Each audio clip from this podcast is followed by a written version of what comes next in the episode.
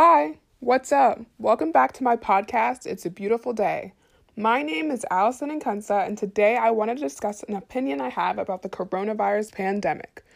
With the world at a standstill right in front of our eyes, there have been many adjustments we've had to make, one of them being working from home a lot more. People have definitely had their many differing opinions on this topic, but I think it's important to realize some of the benefits that have come out of the pandemic, so we aren't constantly sinking deep into the ocean of negativity. You might be asking yourself, what could come out of working from home other than loneliness? But hear me out. Despite feeling a little lonely at times, working from home can actually have many benefits. Join me for the next couple of minutes, and I'll discuss why I think working from home isn't so bad and a little advice to help.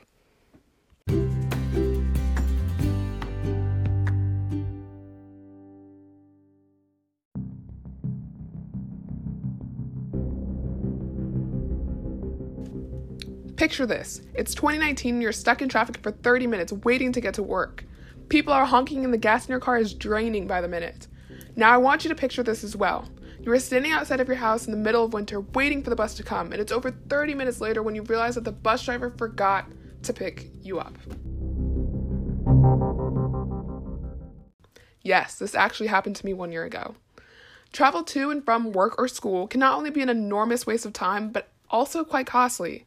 In fact, according to research conducted by the Institute for Transportation and Development Policy, Americans spend 13% of their household expenditures on transportation alone.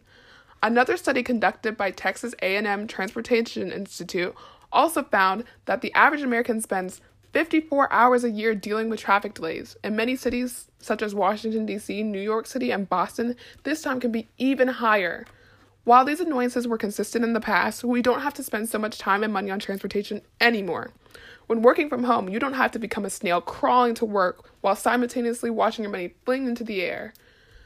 Those 54 hours and your money can be used more productively and can be super beneficial to our schedules. And oh, how we love our schedules. The way that the clock ticks effortlessly as we float through our daily activities. Wake up at 6:45, leave the house at 8, the list goes on and on. But what would you do if you didn't have to go off of your schedule as much? Wouldn't it be great to have a more flexible schedule? Well, when you're working from home, your wishes can come true. Web developers and content creators, for example, now have the freedom to choose when they would like to do their work, as long as it fits the deadline.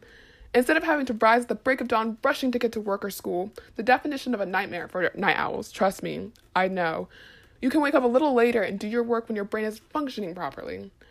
Now, you might be wondering, well, my job or school doesn't allow me to wake up at 10 p.m. and do my work, so why should this mean anything to me? Don't worry, I didn't forget about you. If you don't have the freedom to wake up and do your work whenever you want, there's still a good chance that you'll have multiple breaks throughout your work or school day. My school has coupled transition times, so lucky me. Since you're home alone, the possibilities of what you can use your break time for are endless. While it would be quite embarrassing to start your laundry or take a quick nap when you're in school or at your job, at home, you can complete many of these tasks. At the same time, if you want to learn a new skill, I tried knitting during my free time, for example. You can use your break to work at those skills because you have all the means and the resources necessary to do this at your house, and nobody will be creepily watching you while you do it. Congratulations, you made it halfway through this podcast. If you would like to take a break and listen to the music for the next couple of seconds, I would suggest to do that now.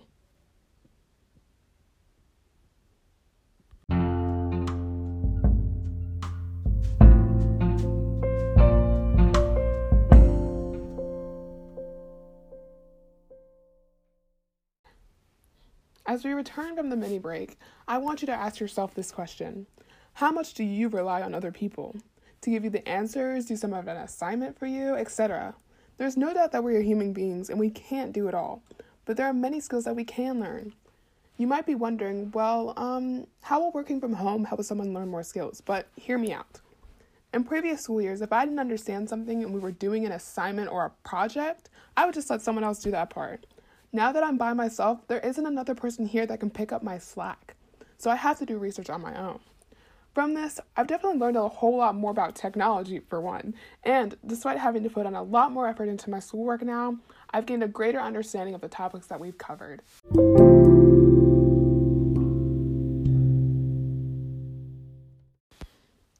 So, at this point, you're probably thinking, okay, Allison, I understand the benefits, but go back to the part about loneliness again. Ah, loneliness, yes, that feeling that we're all afraid of. According to a study conducted by Airtasker, about 70% of employees say that relationships with their coworkers are important, so you aren't alone in being concerned about this. Haha, see what I did there? Even though you can't necessarily recreate the feeling of being next to your coworkers or classmates, people have found ways to connect through Zoom, FaceTime, Skype, Google Hangouts, and much more. I would even argue that I felt more connected to others because of the various means of communication. Before, people tended to stay in their own bubble and talk only with the people in the same general area as them. Now, because the whole world is staying inside more often, I've gotten to speak and hear from people across the nation and the world. New York City, Las Vegas, and London, to name a few.